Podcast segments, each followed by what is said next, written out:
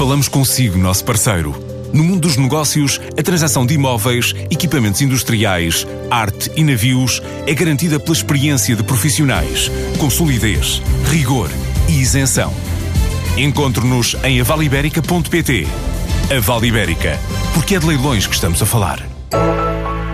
A Rússia volta a merecer a atenção da Câmara de Comércio e Indústria Portuguesa e vai contar ao longo do ano com alguns eventos que estão previstos no plano desta organização.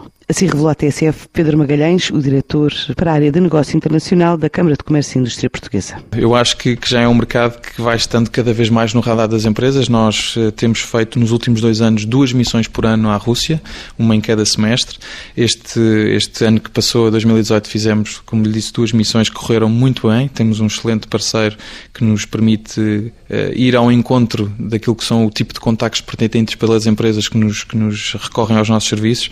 E a Rússia está cada vez mais aberta uh, àquilo que são os produtos europeus, cada vez mais sedenta, entre aspas, de tudo o que venha de qualidade da Europa e, portanto, com exceção, naturalmente, do pouco embarque que existe né, no, no, caso das frutas e legumes e da carne para a Rússia, o resto, todos os outros setores, temos tido muita procura de empresas e temos conseguido, felizmente, trazer muito bons resultados na, nas nossas deslocações a este mercado. A Rússia, bem como outros mercados europeus, vão estar na rota da Câmara de Comércio.